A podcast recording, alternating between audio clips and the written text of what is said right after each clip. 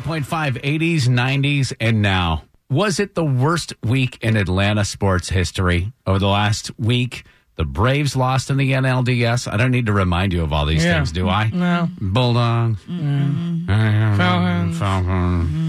So I uh, went where you go to find out was it the worst week in Atlanta sports history, and that is the sports bar. Okay. Oh, yeah. Somewhere You with gotta talk- wings and beer, right? someplace with the Okay, good. dudes who are angry during the Falcons game yesterday of three dudes in sports bars that I asked that question was the worst week.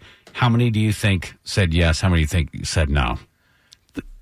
Go I, ahead, Karen. w- I would guess all three of them said it was the worst. It was the worst week. At, correct? w- at least one guy has got to say, "Nah, the Falcons are twenty-eight to three, the Super Bowl. Mm, That was the worst one." Let's see what we have here, starting with the first guy. What's your first name? Sorrow. Okay, this guy, by the way, his first name is Sorrow. Oh, gosh. You could not start off in a better place. Is this the worst week in Atlanta sports history? We've had worse. What would you say is the worst? Falcons Super Bowl. Because the city was bumping. We thought we had it, and halftime everyone was calling their mamas, their aunties, their grandmamas, looking at stars and thanking the f- stars for the people that weren't there to see that.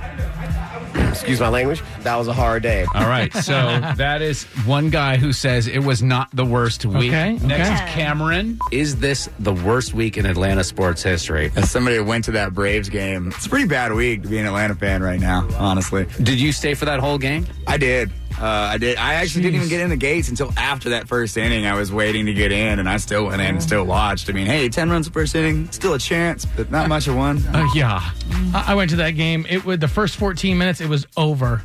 yeah. Yeah.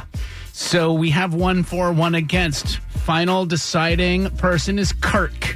the Falcons' performance against the Patriots in the Super Bowl created the worst decade. So you think there is a curse now on the city of Atlanta? That'll be affirmative. The curse of uh, the dome. I don't know. Of the Marta Dome. The Marta Dome. Yeah, the Marta Dome. It was that bus that pulled in front of it. who was that bus driver?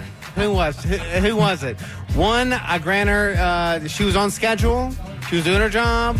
I don't know that it was a woman, but whoever was driving that MARTA bus, we need to contact them and sage them.